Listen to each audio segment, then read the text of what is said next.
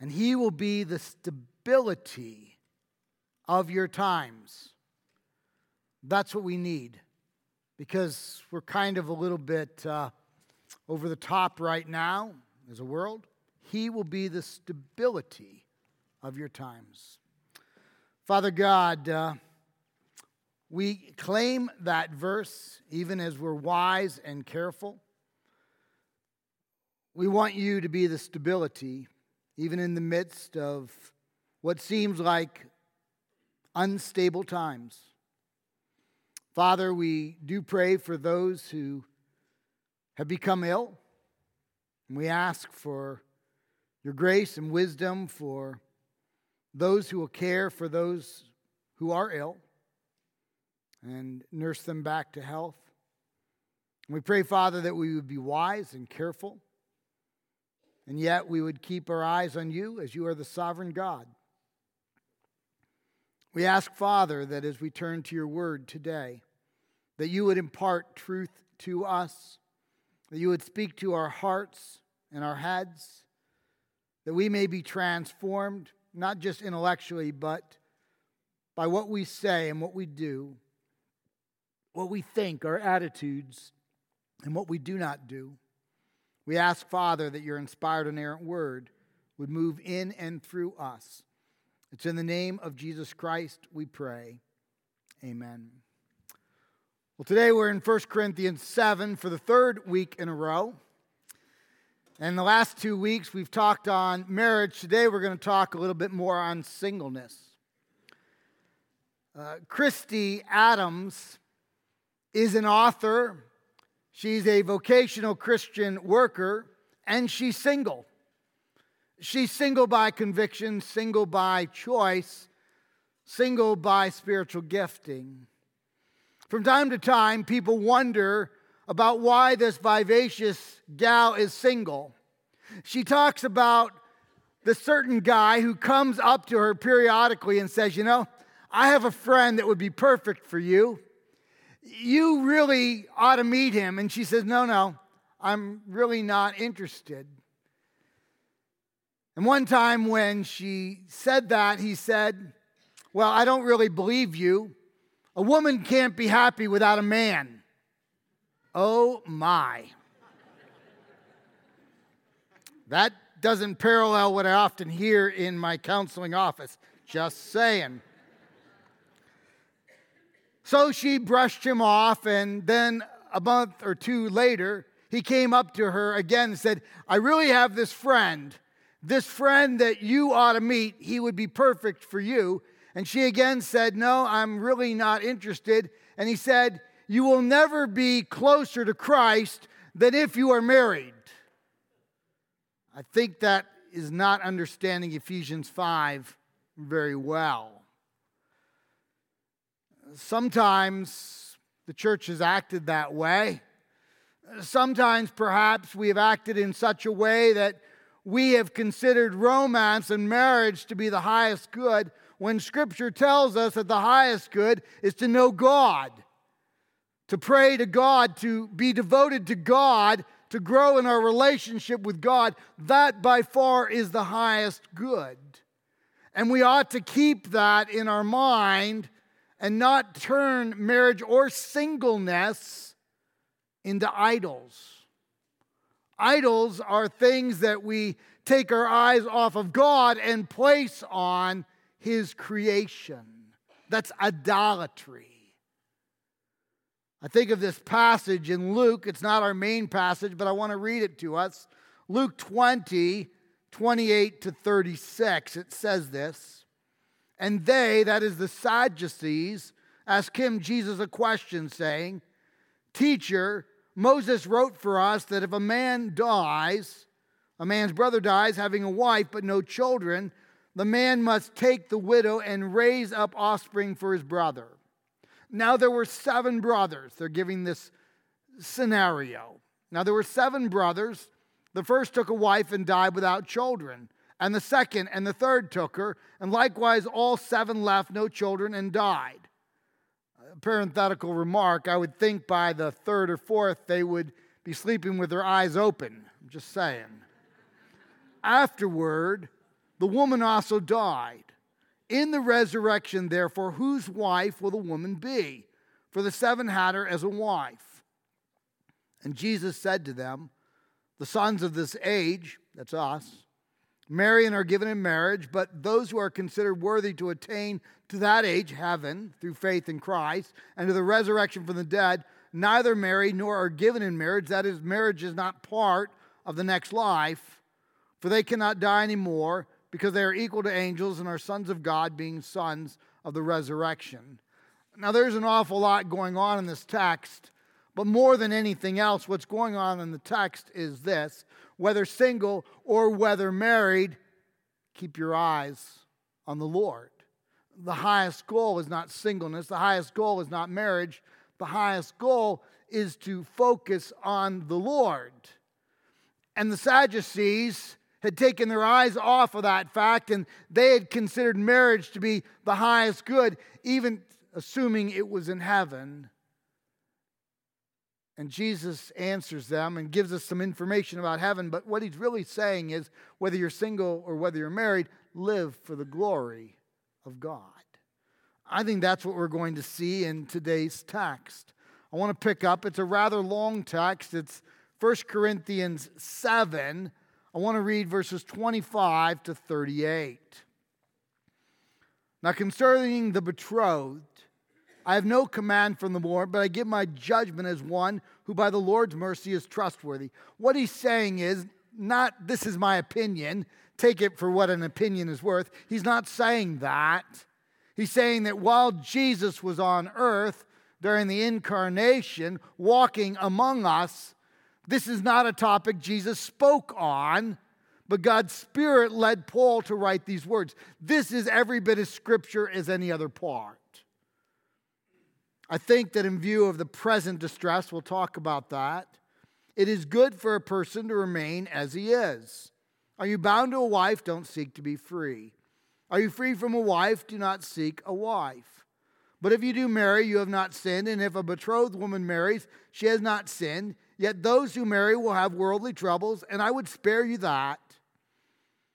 This is what I mean, brothers. The appointed time has grown very short.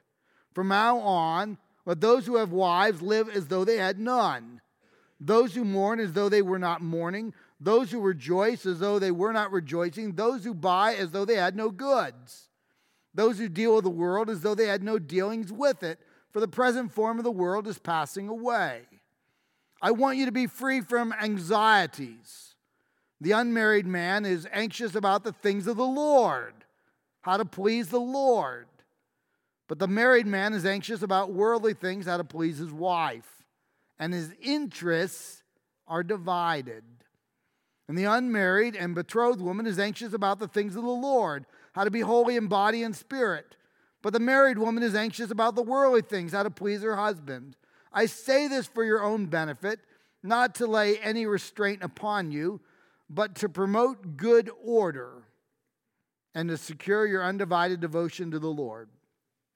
If anyone thinks that he is not behaving properly towards his betrothed, if his passions are strong and it has to be, let him do as he wishes. Let them marry. It is no sin.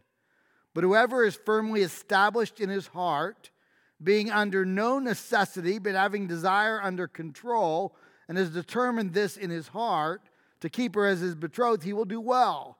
So then he who marries his betrothed does well. He who refrains from marriage will do even better. A really balanced look at marriage, singleness, relationships in Scripture has to come to the conclusion that marriage is good and singleness is good. That's what Scripture teaches. We only go to the second chapter of the Bible in Genesis chapter 2 to discover that it is not good that man shall be alone. I will make a helper suitable for him. And God fashions Eve out of Adam, and that becomes the first husband and wife. You see an entire book in the Old Testament, Song of Songs, given to marriage. There's a major part of Ephesians 5 given to marriage, Proverbs 5 given to marriage, 1 Peter 3 given to marriage. There's a lot in the Bible on marriage. But if we're careful, We would also see that there's a fair amount in the Bible given to singleness, more by example than by text. We have Jesus Christ, who remained single. We have the Apostle Paul, whether he was married at one time or not. By the time we get to the New Testament writings and the 60 churches he plants and the three missionary journeys that he goes on, he is clearly single. We have Anna in the first two chapters of Luke, and we have purportedly Martha and Mary in Luke chapter 10, and we have 1 Corinthians 7, which largely is given both to marriage and even more to singleness. The fact that Paul would write about singleness in first century Israel is utterly remarkable. We have to understand that he lived in a day and age where there were very few, if any, reputable jobs for a woman to provide for herself for the rest of her life unmarried. That would have been the exception, not the rule. And so, what we have is young gals and young guys at their bat mitzvah and bar mitzvah at age 13, soon after being declared men and women, or women and men, they would soon be married and they would settle down together and together provide for their family. That would be the culture in which Paul writes. And yet, to that culture, he says, I have a word from the Lord for you. Singleness is also very good. The Bible says marriage is good, singleness is good. The church must say that marriage is good, singleness is good. In fact, in this chapter, Paul uses the word for spiritual gift when he describes singleness. It's the word charisma or charismata. Let me read 1 Corinthians 7 7 and 8. I wish that all were as I myself am, single. But each has his own gift, charisma, from God, one of one kind and one of another. To the unmarried and the widows, I say that it is good for them to remain single as I am. The implication is that among the spiritual gifts of teaching or administration or evangelism or giving or service or discernment or helps, among those gifts, there is actually a spiritual gift that God gives to some individuals that they will thrive best for the kingdom of God as singles. Why are spiritual gifts given in the Bible? There's only two purposes ever given to bring glory to God and to build up his local church. And so, those who have whatever spiritual gift entrusted to us at the moment of conversion, they're always for the purpose to bring glory to God and to build up the church. And some have the spiritual gift of singleness. Is this true for all singles? No, the text is rather clear. There are some singles who are single for a season, but they're praying that God might bring a mate into their life. But while they're single for a season, they ought to take advantage of a less anxious life, Paul's words, and devote themselves even more to getting to know God, to serving God, to living for God they are less divided. Verse 34, Paul's words. Because if you're married, you know it is true what Paul writes. We have our, our focus in more directions. It's just true. I have a wife, I have four kids, I have a son in law, I have a grandbaby. They take the focus away from what I could place on the Lord. That doesn't give me an excuse. It doesn't mean that I now can no longer focus on God because the whole text says all of us, in whatever state we're in, we need to focus on the Lord. But there is truth to the fact that I could be less divided in life as a single than I am in my present situation. Though Paul says marriage is good, singleness is even better. Now, he talks about a specific situation. In verse 26, he says the present distress. Verse 29, he says the appointed time. What exactly is he referring to? Scholars are divided almost evenly, a little bit less for the first possibility, a little bit more for the second. The first possibility is he's referring to the time between when Jesus left Acts 1:11. Remember, he ascended and he will ascend again on the Mount of Olives in the same way. And when he returns, we're about 2,000 years from that moment, right? That's a possibility. I don't think that's what the text is referring to. That's legitimate if that's what you hold. A lot of scholars do. I think what he's referring to is specific scenarios that are going on in Corinth. We know right now that there is a major uh, famine going on in Corinth. We know that the boot of Rome is on Corinth. They are an occupied nation. And what Paul is saying is during the present distress, it's a lot easier to focus on kingdom endeavors, to focus on growing the kingdom if you are a single person and your attention is not divided than if you have to focus very specifically on a husband or a wife and children and on grandchildren. Regardless, Paul says that all of us, all of us, whatever state we're in, need to carve out time. We've not, we can't have a myopic vision of only taking care of our needs. We need to be advancing the kingdom of God. So if you're a single for a season, seize the opportunity to grow closer to the Lord, to prepare yourself for another season when you may be married. If you're single because of a spiritual gift, then you have all of life to continue to grow closer and closer to be not the Martha, but the Mary of Luke chapter 10 that is really wanting to devote oneself fully to the Lord. If we're married, we still can't have that myopic vision in which we're only focused on the family and we're not focused on the advancement of God's kingdom. Then Paul adds a few more words. Let me read 29 to 31. This is what I mean, brothers. The appointed time has grown very short. From now on, let those who have wives live as though they had none, those who mourn as though they were not mourning, those who rejoice as though they were not rejoicing, those who buy as they who have no goods, and those who deal with the world as though who had no dealings with it. For the present form of the world is passing away. Notice Paul did not say, stop having a wife, stop mourning, stop buying, stop selling. He didn't say stop. He said, live as though that is not your focus. The Greek language, I think, is superior at this point to the English language. What it's saying is this if you're married, of course you focus on your spouse, of course you focus on your children and your grandchildren. But again, don't be myopic.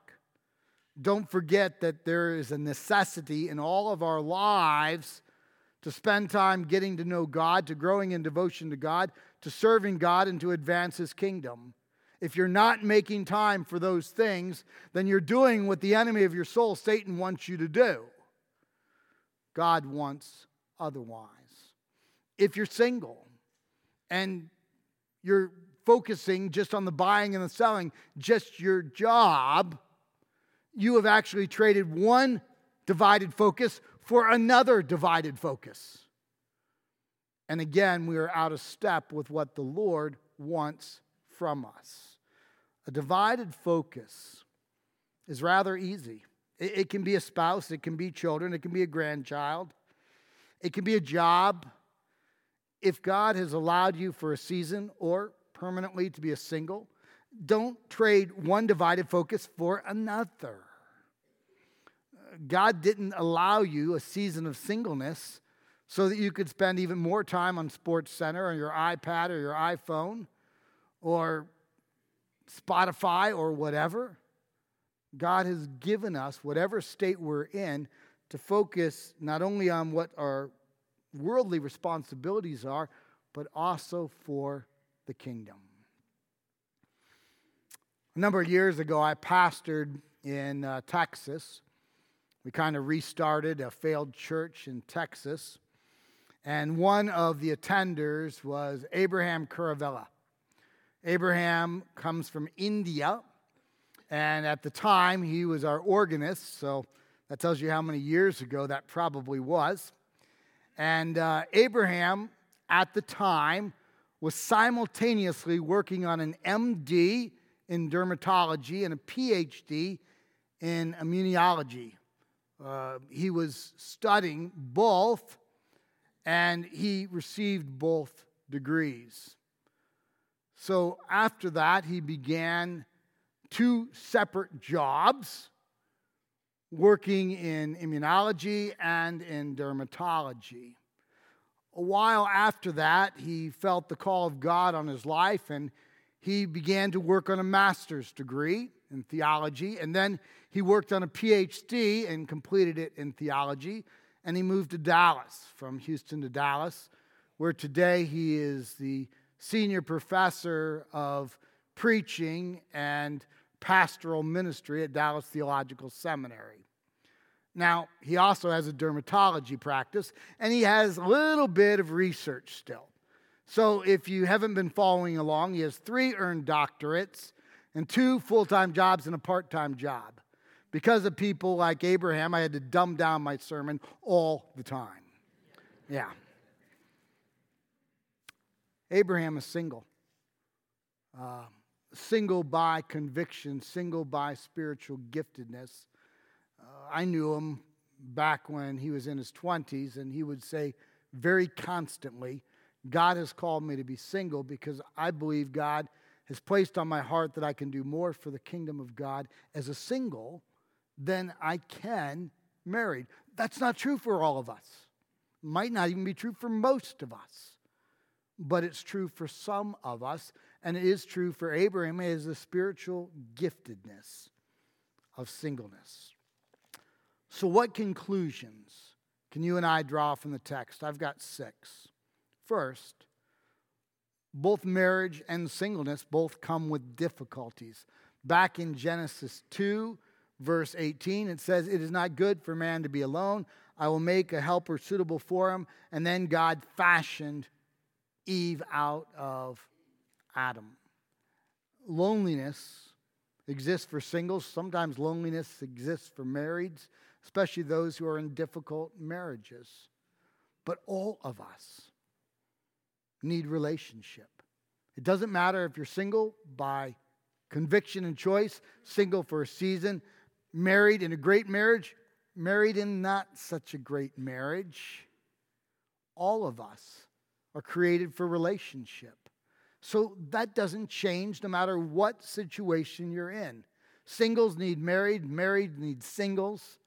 We need to interact with one another. We need to bless all of these states of life as right and normal and good in the kingdom and in the church. And we need one another and we need to develop relationships. No person is an island, no person stands alone. Second, I feel awkward being the guy who speaks on singleness. I've never really been single. Uh, three weeks out of college, Betty Ann and I got married. So I actually had three singles edit the sermon, which I never do. Uh, all females, by the way. Um, they did a great job. Uh, by the time they were done, they had written the sermon, and my initial, no, that's not totally true. But in, in having some singles edited and also talking to some singles, uh, I've heard a few phrases that they don't appreciate. So I want to share a few of those. Uh, you're not getting younger, you have to get yourself out there. Probably not really helpful. Uh, why are you single? It may be that somebody has a spiritual gift of singleness and God has gifted them that way. Or they might be single for a season and they really want to be married, and you can pray quietly for a future mate for them, but don't push them. Or if you would dress a little snappier, you might not be single. Probably doesn't help to edit how they look or the like. Uh, just be a friend, whether they're married or they're single. Just be a friend. We don't need to be an uninvited coach in people's lives. they probably don't appreciate that, whether married or single. Third, if you're single and you are single by conviction, by giftedness, again, don't trade divided interests for more divided interests. I think that's exactly what Satan wants us to do. If God has gifted you with singleness, or you're single for a season, don't look for other divided interests. Seize the opportunity to grow closer to your Savior, to spend more time with your Savior, to be committed to your Savior. We live in a day and age where we trade divided interests all the time. 50% of American adults are single. 50%. Uh, some by choice, some not, but 50%. And we tend to say, well, all right, I'm not married. Maybe I want to be, maybe I don't. And then we fill it with other divided interests. And what does Paul say? Don't live for buying, don't live for selling, don't live for mourning, don't live for marriage, live for the kingdom. Don't trade divided interests. I think that's what Satan wants us to do. Whether we're married or single, he wants us to be too busy for the kingdom. He wants us to be too busy to pray. He wants us to be too busy to be in the Word. He wants us to be too busy with our lives to serve and advance His glory. And we need to guard against that and make sure that we're not buying into what Satan wants us to buy into. This life that is so filled with stuff and things and good things that we have pushed God out and He's second or third or tenth in our lives. Um, fourth, obviously, one of the greatest benefits of being single for a season or by giftedness is your availability. That's what the text says. The one who is married is so focused on the anxiety of marriage that sometimes we are not as available as we can be. But a single can be incredibly available to the promptings of God to do remarkable things for the kingdom. Don't look at that as a curse. Look at that as a blessing from the Lord. Fifth, if you're single but only for a season and you want to be married, fish where you're going to find somebody that is smoking hot for the Lord. You didn't think I was going to say that, did you? that is smoking hot for the Lord. There are all sorts of places to fish for a potential spouse. But a lot of those places you're not going to find somebody that is white hot for Jesus. Where is somebody who's white hot for Jesus? They're doing things for Jesus. That's where we ought to be. And finally, the church has to be adamantly pro marriage and adamantly pro single because the Bible is adamantly pro marriage and the Bible is adamantly pro single. And so, if we are going to be biblical, we are going to follow what Scripture says. And to go back to my opening illustration, Christy Adams does not need a man. She doesn't. She might desire that. It's a good desire, Paul says. In her case, she doesn't desire it. And why should people look down on her? Because that's not the calling that God has placed in her life. I love how 1 Corinthians 10 31 puts it. So whether you eat or drink, let me paraphrase. So whether you're married or unmarried, whatever you do, do it all for the glory of God. That's what God is calling in your life and my life to do and be. Let's pray. Father God, uh, I thank you for the opportunity that is ours to continue to go through 1 Corinthians. We've gone through now the first seven chapters, and still a lot to go through, a lot to learn from. Continue to grow us, mold us, teach us through your word. Thank you for your inspired word. It's in the name of Christ we pray. Amen.